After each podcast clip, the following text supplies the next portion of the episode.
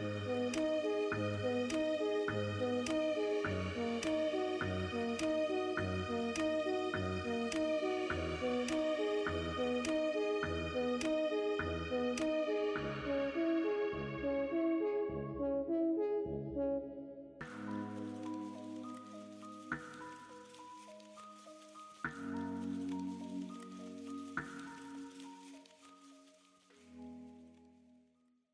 Want to play musical Jeopardy with you for just a moment, if we could. I want to see if you recognize these lyrics. Here we go. I believe for every drop of rain that falls, a flower grows. I believe that somewhere the darkest night, a candle glows. I believe for everyone who goes astray, someone will come to show the way. I believe. I believe. I believe above the storm, the smallest prayer will still be heard. I believe that someone in the great somewhere hears every word. Every time I hear a newborn baby cry or touch a leaf or see the sky, then I know why I believe. Y'all recognize those lyrics?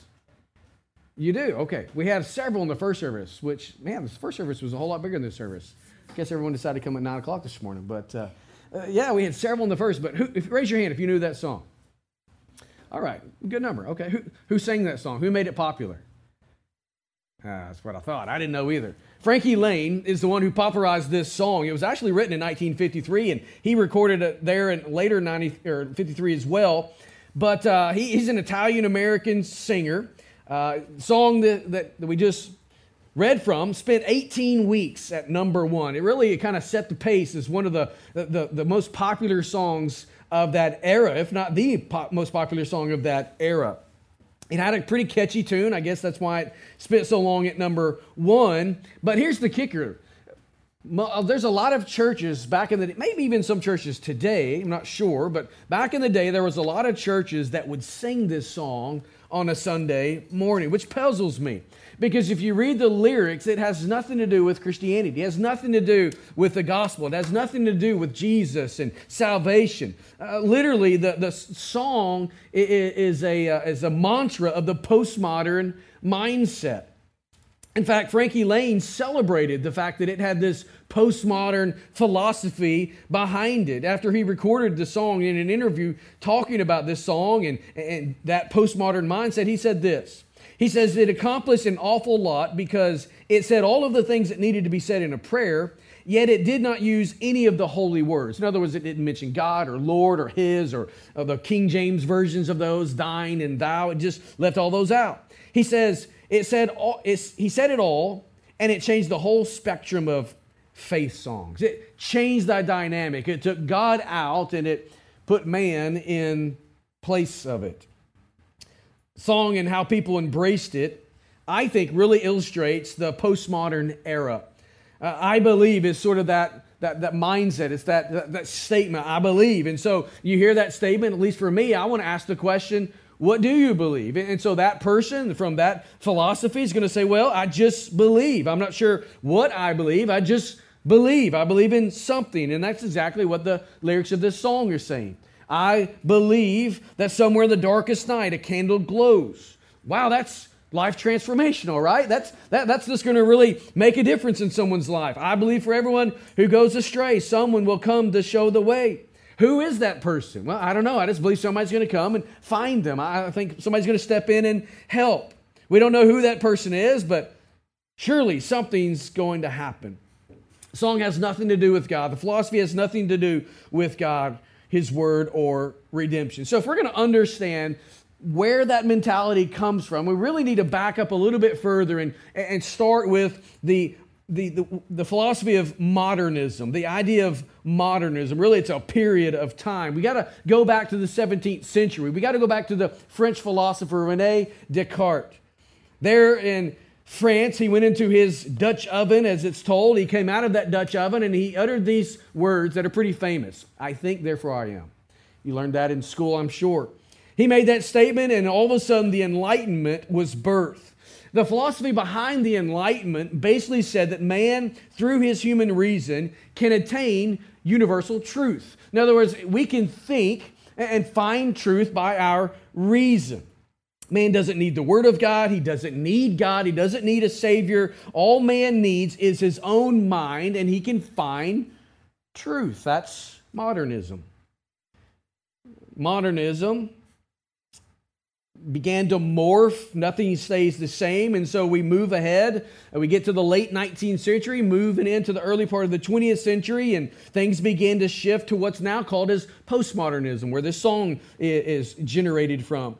Postmodernism modernism basically says there is no absolute truth. Modernism says we can find truth in our minds, we don't need God. Postmodernism says there is no absolute truth.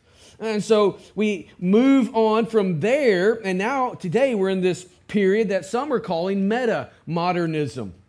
This idea basically says you can make up your own truth. So we find truth in our minds. There is no absolute truth. Now, with meta modernism, well, there is no one truth. What's true for you can be true for you, and what is true for me can be true for me, and we're going to find our different truths. That's what meta modernism is saying everyone is right. And of course, if you think logically like I do, very black and white, very linear, that reasoning doesn't even reason, right? It doesn't make any sense. 50 years ago, people would have heard this philosophy and said, that is nothing more than idiocy. And yet today we raise that up and say, this is what it means to be sophisticated.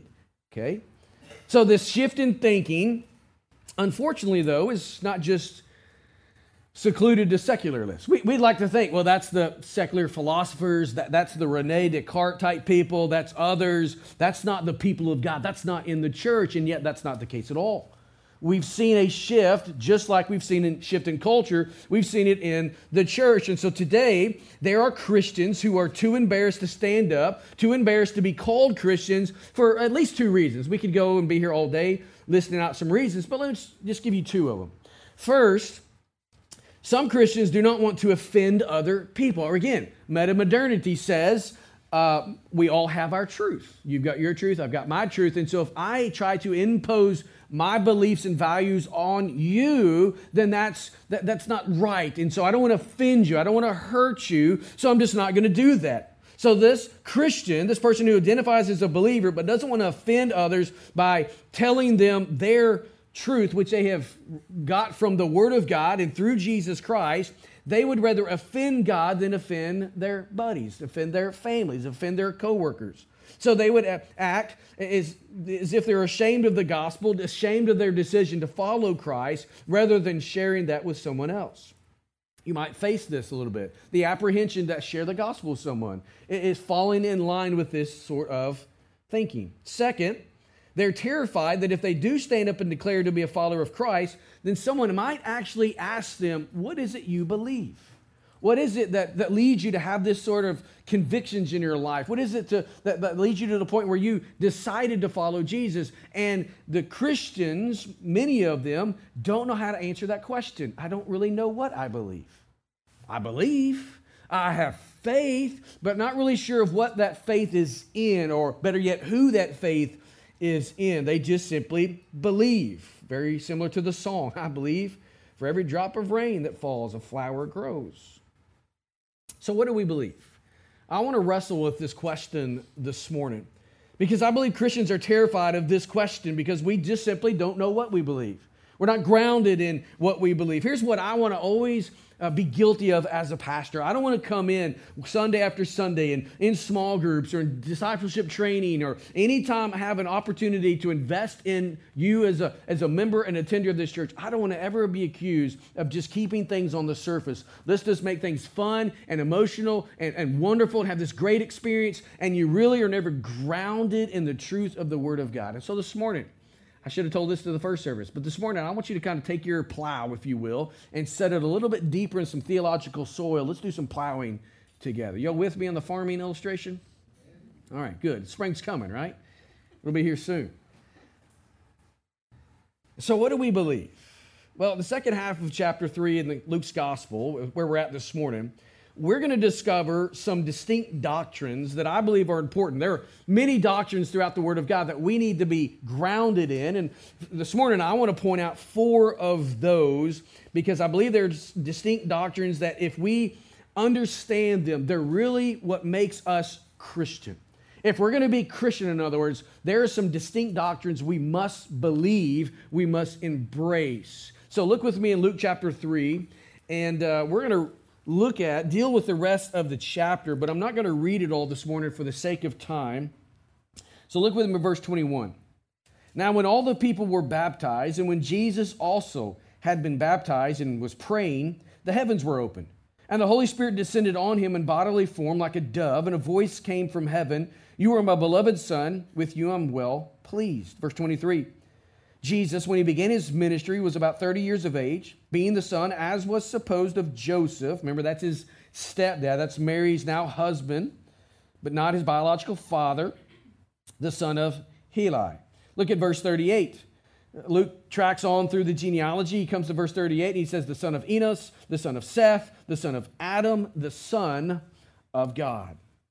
We're going to deal with the genealogy in a little bit, but that's what, what we see here in the latter part of this chapter as Luke lays out this, the, the scene that's taking place in the life of Jesus as his ministry is being launched, and then he moves quickly into this genealogy. So let's back up and just make sure that we understand what is happening in the text. As we've read, John the Baptist is preaching. We dealt with that last Sunday as we began chapter 3. John is preaching and he's baptizing. He's there on the banks of the Jordan River, and people are coming and they're hearing him preach and they're being brought under conviction of their sins. They're turning in faith and repentance. They're, they're trusting in the Messiah who is coming. And in fact, we dealt with already that uh, many people were coming and hearing and seeing all that was happening, seeing the difference taking place in people's lives that they knew. And John or, or Mr. Joe was coming, and, and Mr. Joe was not very godly. He was kind of a person you couldn't trust. And he come, he heard John preach, and his life was changed. And he didn't just make a spiritual decision or a religious decision. There's evidence of that. And so they're mystified by all this, and they begin to wonder if John is the Messiah. And so John began to set them straight. He says, No, I'm not the Messiah. In fact, I am not even worthy to untie the sandal of the one who's coming. He'll baptize you with fire. I'm baptizing you with water. We dealt with that last Sunday. But the people are wondering. And so John is preaching. People are listening, brought under conviction, responding in faith and repentance. And the outward expression of this interchange that's taking place is baptism. They're being baptized by John there in the Jordan River. This particular day, after the people, Luke tells us, had been baptized, Jesus began to come down through the crowd. He comes into the river and he asks to receive baptism. Now, John immediately wants to prevent this. John immediately is, is pushing back. He, he knows Jesus. He recognizes him as the Messiah. He recognizes his holiness. And if we look at other gospels, he's actually saying, I am the one that should be baptized by you, and yet you want me to baptize you. Matthew records for us an interesting statement that Jesus makes, Matthew 3:15. He says, "Let it be so now, for thus it is fitting for us to fulfill all righteousness." Now, why would Jesus need to be baptized? Think about this with me. Was he not already holy? Was Jesus not sinless? Was Jesus not the sinless, perfect Son of God? Also, with that, was John also not declaring a baptism of repentance, which would mean that if you're coming to be baptized, you're sinful and you need forgiveness? It's yes, all those things. Yes, Jesus was sinless. Yes, Jesus was holy. Yes, Jesus was righteous. Paul even says in 1 Corinthians 1 that Jesus, that, that, that Jesus is our righteousness. We also know that John is preaching a message of repentance. He's calling people to be baptized in response to that. So, why would Jesus undergo John's baptism? Well, the reason for Jesus to do so was to identify with the righteous actions of his people. See, as the embodiment of righteousness, Jesus did not come to John to confess, he didn't come to John to repent of sins. He had none of those. He simply came to make himself one with those who did submit to the right to fulfill or the right in order to fulfill all that the law required. And so he's acquainting, being acquainted with humanity. John began to understand this. Now we're, we're, getting, we're getting this little snippet uh, of the scene here. I don't know if this was a long interchange. I don't know if John kind of argued with Jesus, but immediately, or at least at some point, he began to understand this is what we should do. He consents to it. So he baptizes the Lord Jesus And Luke tells us that something amazing happened. Now, the crowd didn't get all this, right? The crowd is watching Jesus and they think he's just another person, though John's made some claims about him, but they didn't really expect much. So Jesus is baptized just like all of the thousands that came before them, right? Before Jesus. And yet, heaven is looking down on this, and they heaven had a different perspective. Heaven had a different response. Luke tells us the heavens opened, and, and, and the Spirit of God descended, and the voice of the Father uh, echoes and thunders his approval. It's a beautiful scene. What does all this mean, and how does it connect to the genealogy? We need to go back just a step further. Go back to Luke chapter 1, verse 1, 2, and 3, we see there Luke is, is giving us the reason for writing his gospel. He says he's writing to Theophilus, obviously, he's writing to us today, and he's writing to give an orderly account of Jesus and his ministry. He wants us to know who Jesus is and why he came and what he did. He wants to help us understand the purpose in all of that. So, as he's writing out his gospel, as he includes all of these different and various details, he's showing us what it all means. So, the purpose in Luke moving from Jesus' baptism to his genealogy is to teach us, I believe, some doctrinal things about the life and the ministry and the difference Jesus makes in our lives. So, this morning, what I want you to do is I want us to understand that as a Christian, there are some distinct doctrines that we need to believe to be Christian. Eh, for our faith to be Christian faith, there are some things that we must believe. Again, going back to the song, I believe. We're not like that. Our belief is not in belief, right? We don't believe in belief. Our faith is not in faith. It's rooted and grounded in a person and in a work accomplished on the cross, in a Bible that's revealed God to us. There's an objectivity to our faith. And so this morning, let me just lay out four doctrines that we see here in the text as quickly as I can. Here we here we go. We must understand the importance of number 1, believing on Jesus as Lord and Savior. Verse 21, Luke says, "Now when all the people were baptized, now when all the people were baptized." Last Sunday we learned from the first half of this chapter that the people were baptized in response to the gospel.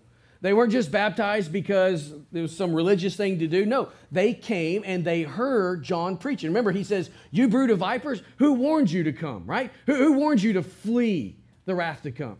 He's preaching the gospel. He's pointing them to the Messiah. So they hear this, they're convicted of their sins. They turn to the Messiah who's coming in faith and repentance, and baptism was the outward expression of the confession and repentance that they had made.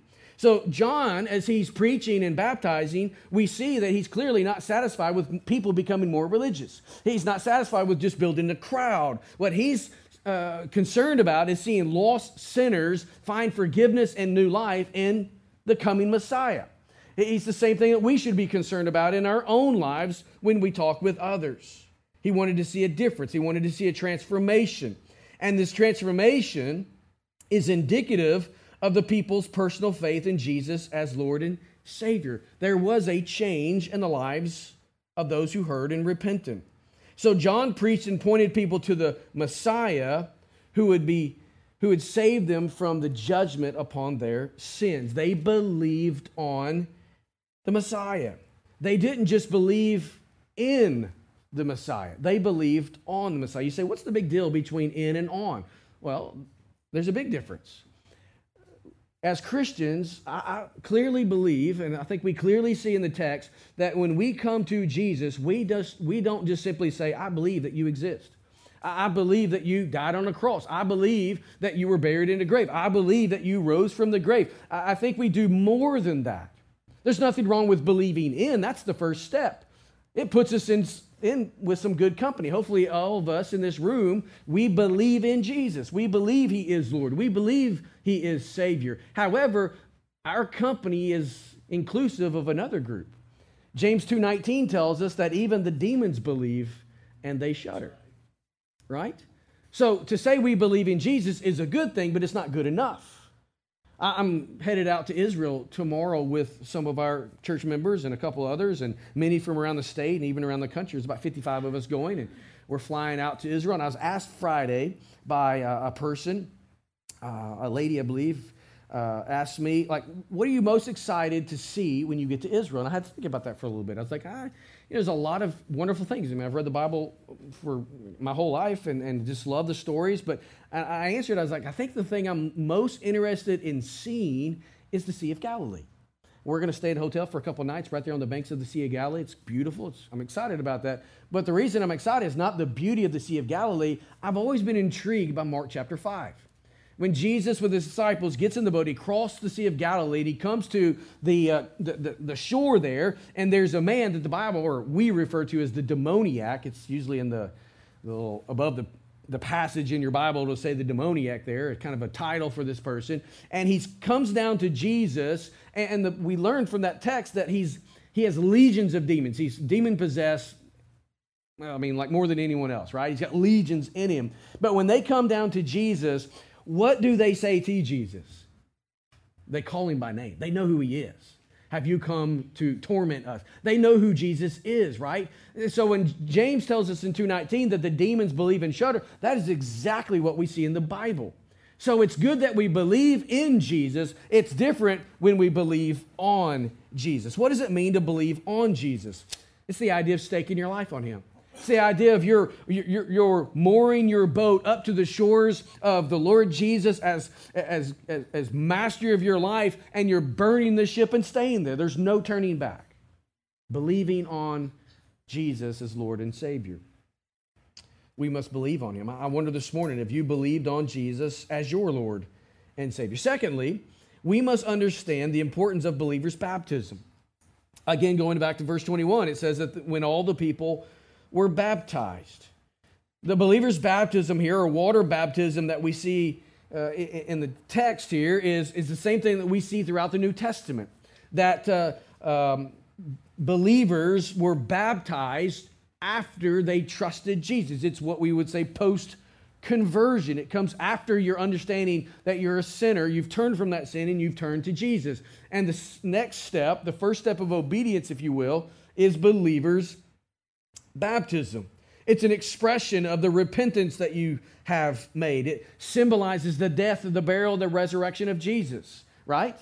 Uh, like when we baptize someone here at Red Lane, we take them down into the water. And so it's a picture of the death of Jesus Christ, the burial of Jesus Christ. As we raise that individual out of the water, it's the picture of Jesus being resurrected. It's, at the same time, it's a picture of that individual symbolically saying, I am dying to myself. I'm dead to my sins, right? I, those are being buried, and I'm now walking in this newness of life. They're coming out of the water, symbolizing the resurrection, new life that Jesus offers. It's what Paul says in, in um, 2 Corinthians 5. All things have become, all, all things have passed away, and behold, all things have become new. That's what is symbolized in believers' baptism, and we need to highlight that. Sometimes it can be confusing, though, because baptism in the New Testament at times, maybe many times, is seems it seems to be simultaneously with a person's profession of faith. So we might be uh, we might have the tendency to think I need to be baptized to be saved, to be forgiven of sin, but that's not what the Bible teaches at all. That's not what John's baptism was. That's not what any of the baptisms were. It's simply a simultaneous profession of faith. Let me give you an example of this, okay? I know some of you are like, I don't know what you mean. Give me an example. Here's an example. Acts chapter 8.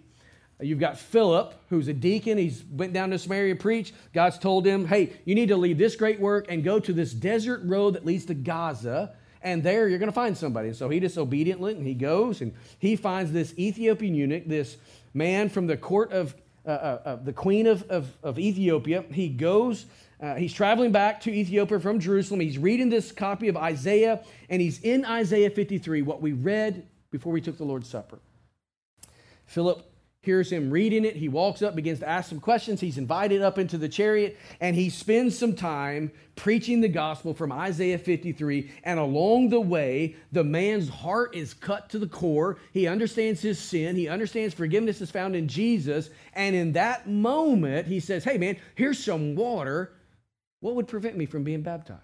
He says nothing. Verse 37 is usually in a footnote because it's not in the early manuscripts, but it really speaks of probably what happened there. He says, Nothing would prevent you if you have turned from your sin and trust Jesus as Lord and Savior. And so, baptism for the Ethiopian eunuch was simultaneous with his profession of faith, but it did not bring salvation to him. That came as he turned from sin and in faith turned toward Jesus. Y'all with me?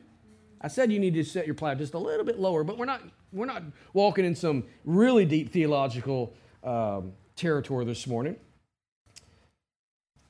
So he's baptized. In the early church, baptism was uh, a really, really big deal. Say, what's the big deal about baptism? It really it, it, it symbolized a clear break from the old way of life. It's the same thing that happens around the world today. Few years ago, last time I was overseas, uh, I was in South Asia, and um, we baptized some folks that had been that had come to Christ long before we got there. And so they're working through uh, uh, moving to that point in their life because for them, culturally, is a big deal. That literally means we're stepping out from our Hindu culture, which means we're stepping away from our Hindu family. And so this can cost us greatly. It was the same thing in the New Testament. You're saying, I'm, I'm walking away from, the, for, for this Ethiopian man, he's saying, I'm walking away from the animistic religion that we have in Africa. For the Jew, they're saying, I'm stepping away from Judaism, and I believe that Jesus is what the Jews are looking for. So it could cost you with family, it could cost you with friends, it could cost you with employment, it could cost you with citizenship in the community. It was a big deal. In Christianized America, it's not that big a deal for us, unfortunately mainly because it's not always public. We get baptized behind closed doors in a little uh, baptistry like we have upstairs. There's nothing wrong with that, but it doesn't carry the weight that perhaps it would if we were in City Square. Also, I think, unfortunately, the stress that some denominations, even our own as Southern Baptists, that we've placed on making sure that people understand the difference between a profession of faith and following through in believers' baptism that it may have watered down, no pun intended, baptism. And so I want to bring that up and say you're not saved through baptism, but you need to make that your first step in your walk with Jesus after you are saved. We need to believe in baptism. Some of you um, may need to get your baptism in order.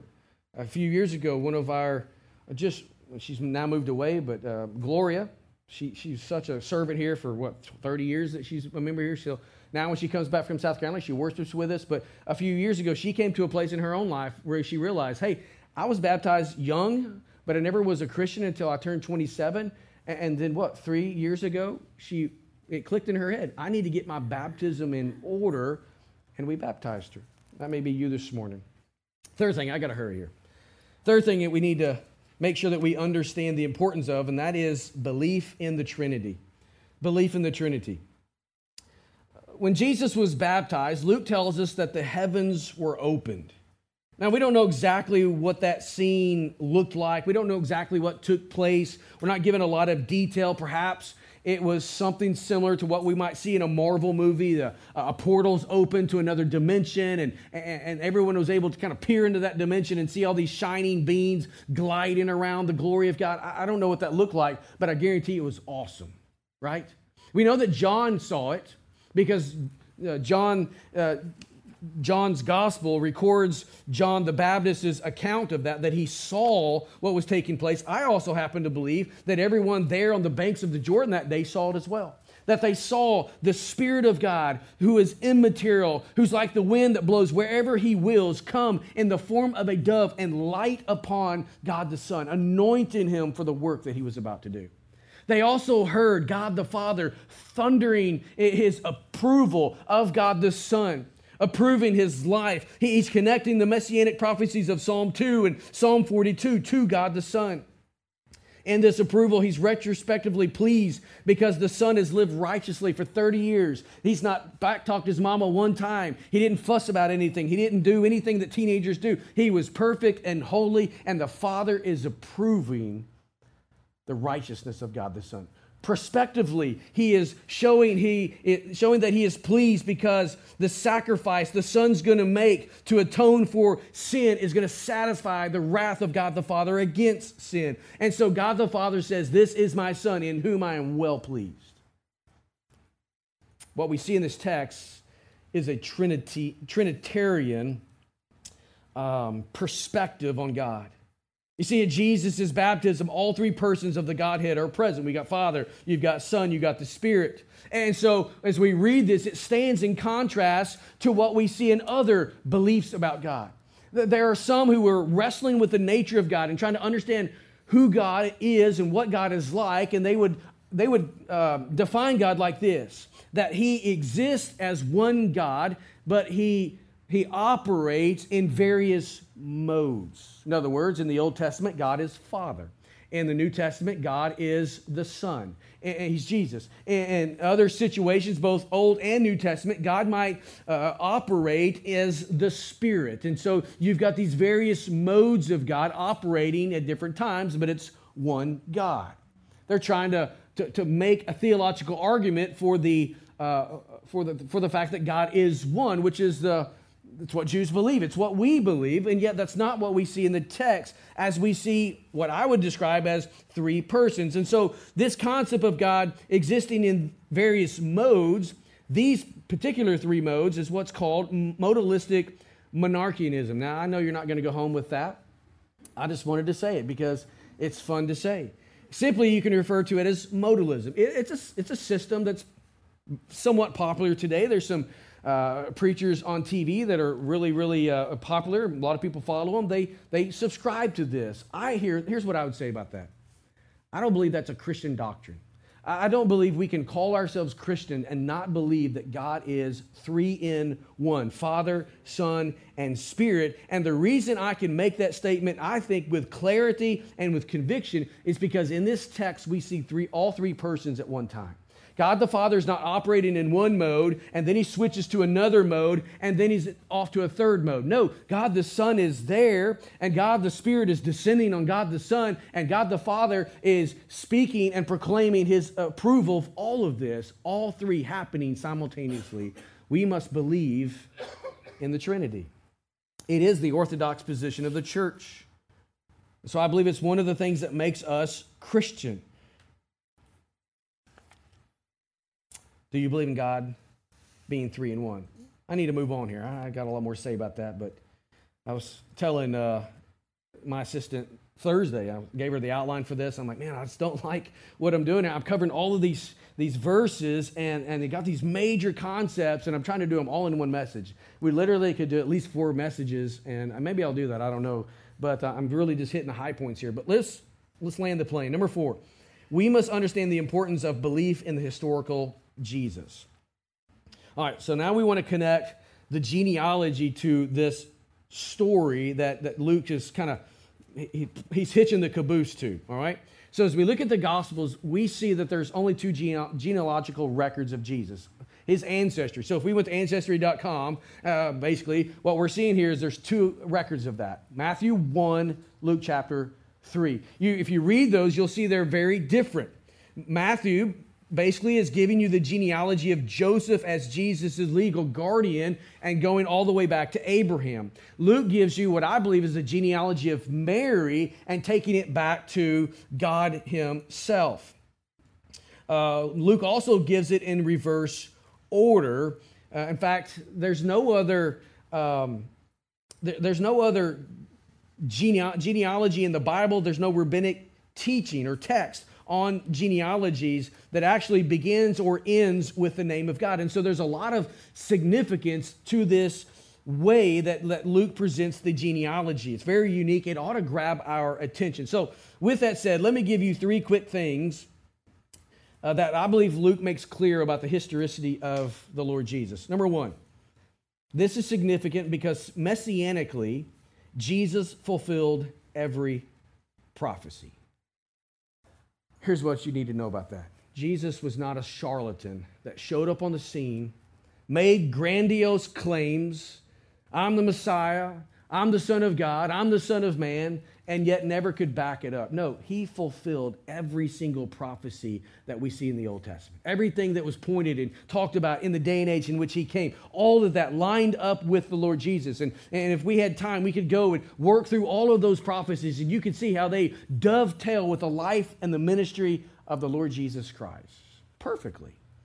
He was not a charlatan, he was the Son of God. He was God incarnate. He is the Messiah. So the historical record here allows us to lay his life and his claims alongside all of the prophecies and to see that he is, in fact, very God, a very God. He is the Messiah. Secondly, this is significant because salvifically, salvation wise, Jesus, as the Son of God, takes on Adam's flawed sonship and redeems it. Here's what I mean by that. Going back to Genesis chapter 3, in the garden, as God is cursing Adam, he curses Eve, he curses the serpent, he curses uh, creation. In that conversation with Eve, because of her sin, he says, You're going to have pain in childbearing, but you're going to give birth, you're going to have an heir that comes from you. A, a son's going to be born to you who will crush the head of the serpent, even as the serpent bites the heel. And so there's going to be one who comes from Eve who's going to bring life. There, in other words, there's going to be a new Adam who comes and does what the old Adam could not and failed to do, right? Jesus is the second Adam. He, Paul lays this out very extensively in Romans 5:17 and 1 Corinthians 15. He talks about how Jesus is the second Adam who makes atonement for all of humanity, who does what the first Adam failed to do. And then lastly, practically Jesus is acquainted with our weaknesses. What we see in this genealogy is a record of Jesus' ancestry. That means he was here in real time and space. He's not a figment of our imagination. He's not a, a, a, mythological character. No, Jesus lived and breathed and worked in this world. It also means that he understands us. He's been in our shoes. He knows our weaknesses. I don't know about you, but that gives me great encouragement to know that, that I'm not just giving my allegiance over to some sort of fixture and, and some sort of mythology. I'm giving my life over to a man and a God who's lived like I've lived and done it victoriously and gives me that victory as well. Amen. Hebrews 4:15 says this. For we do not have a high priest who is unable to sympathize with our weaknesses, but one who in every respect has been tempted as we are, yet without sin. Who are they talking about here? Talking about Jesus. Jesus lived this life perfectly, and he knows everything that we go through. Hey, he knows the pain of bearing a loved one. He knows the pain and sorrow Uh, of what it means to see people hurt and suffer. He knows the, the, the, suffering that comes with sickness and illness. We, we should never think that Jesus didn't get sick. He was God. He didn't get sick. No, he was human as well. He experienced everything that we went through. All of those temptations. I mean, think about it. He had the devil of hell tempting him. We're about to get to that in Luke chapter 4 in the coming weeks. You think you got it bad. You don't have Satan on your trail. You got one of his little minions that ch- chases you around. He had the serpent himself, taunting him. If you're really the Son of God, throw yourself down. If you're the Son of God, eat this bread, right? He's acquainted with everything we are, yet without sin. So, what do you believe about Jesus today? Do you believe he's just a mythical character? Do you someone that can has that makes a great story but really can't make a great life? Or do you believe in a historical Jesus who lived and offered his perfect life as the atoning sacrifice to pay the penalty for your sin? Frankie Laine sang that song back in the early 50s.